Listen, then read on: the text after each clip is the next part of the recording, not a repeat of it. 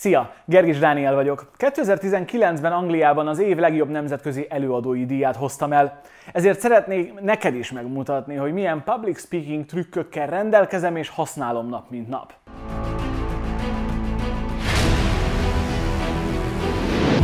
Az egyik legfontosabb eleme a nyilvános beszédnek és a public speakingnek az, hogy hogyan beszélgetünk a közönséggel, miközben ők minket néznek, mi pedig egy színpadon állunk teljesen elszeparálva tőlük.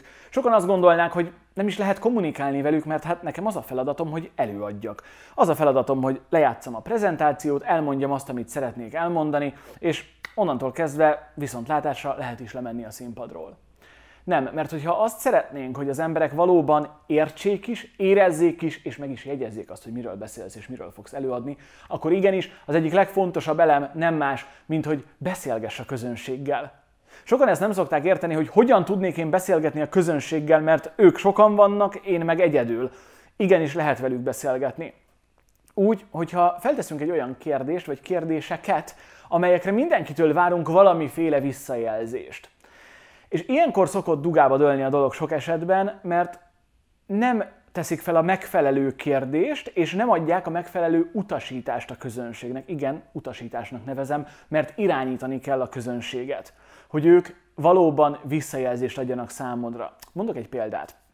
Hogyha felteszel egy állítást, vagy mondasz egy történetet, és csak annyit kiszólsz a közönség sorai közé, hogy biztos tudod, miről beszélek, akkor már ugye az agytekervények elkezdenek dolgozni, hogy azonosuljanak azzal a történettel, azzal a mondattal, amit te éppen mondtál. Vagy egyetérthetünk-e abban, hogy ez és ez így és úgy történt. Ez így nem elég, mert lehet, hogy ő egyetért, de neked az kell, hogy ő kimondja, vagy jelezze, hogy egyetérted, hogy neked nőjön, vagy megmaradjon az az önbizalmad, amivel éppen kintálsz és prezentálsz. Ezért úgy kell befejezni a mondatot, hogy igen vagy nem. Tehát tedd fel a mondat végére a kérdést, hogy igen vagy nem. És akkor mit fogsz látni?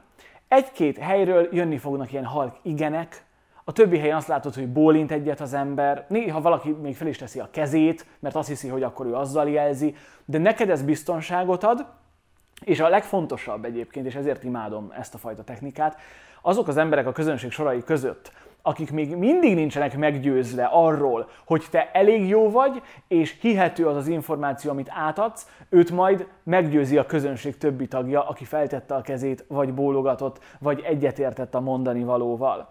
Ugye az egyik korábbi videóban beszéltünk már arról, hogy hogyan kezd a prezentációt, és ott mondtam, javasoltam, hogy kezdjük egy kérdéssel. És nem mindegy, hogy hogyan kezded ugye kérdéssel sem magát a prezentációt mert ha már rögtön ki tudsz váltani visszajelzést a közönségből a legelején, azzal, hogy úgy teszed csak fel a kérdést, hogy tegye fel a kezét az, aki, akkor már a kérdésed végén fel fogják az emberek tenni a kezüket reakcióként és egyetértést kiváltva arra, amit te korábban már mondtál.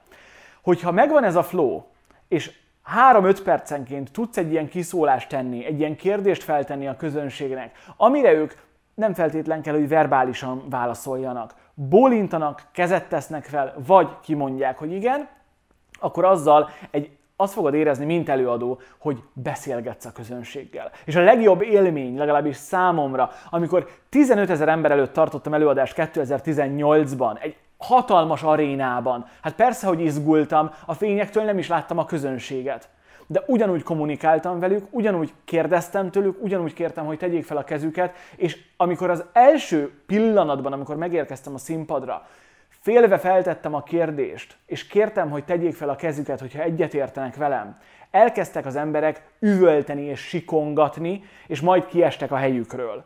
Na ez volt az a pillanat nekem, ami megalapozta a következő 30 perces előadásomat, hogy magabiztosan, és otthonosan érezzem magam a színpadon. Köszönöm szépen, hogy ma is velem tartottál, remélem, hogy értékesnek tartottad a tartalmat. Ha igen, akkor ne felejtsd el megosztani, lájkolni, követni, kommentelni, és iratkozz fel, inspirálódjunk együtt legközelebb is.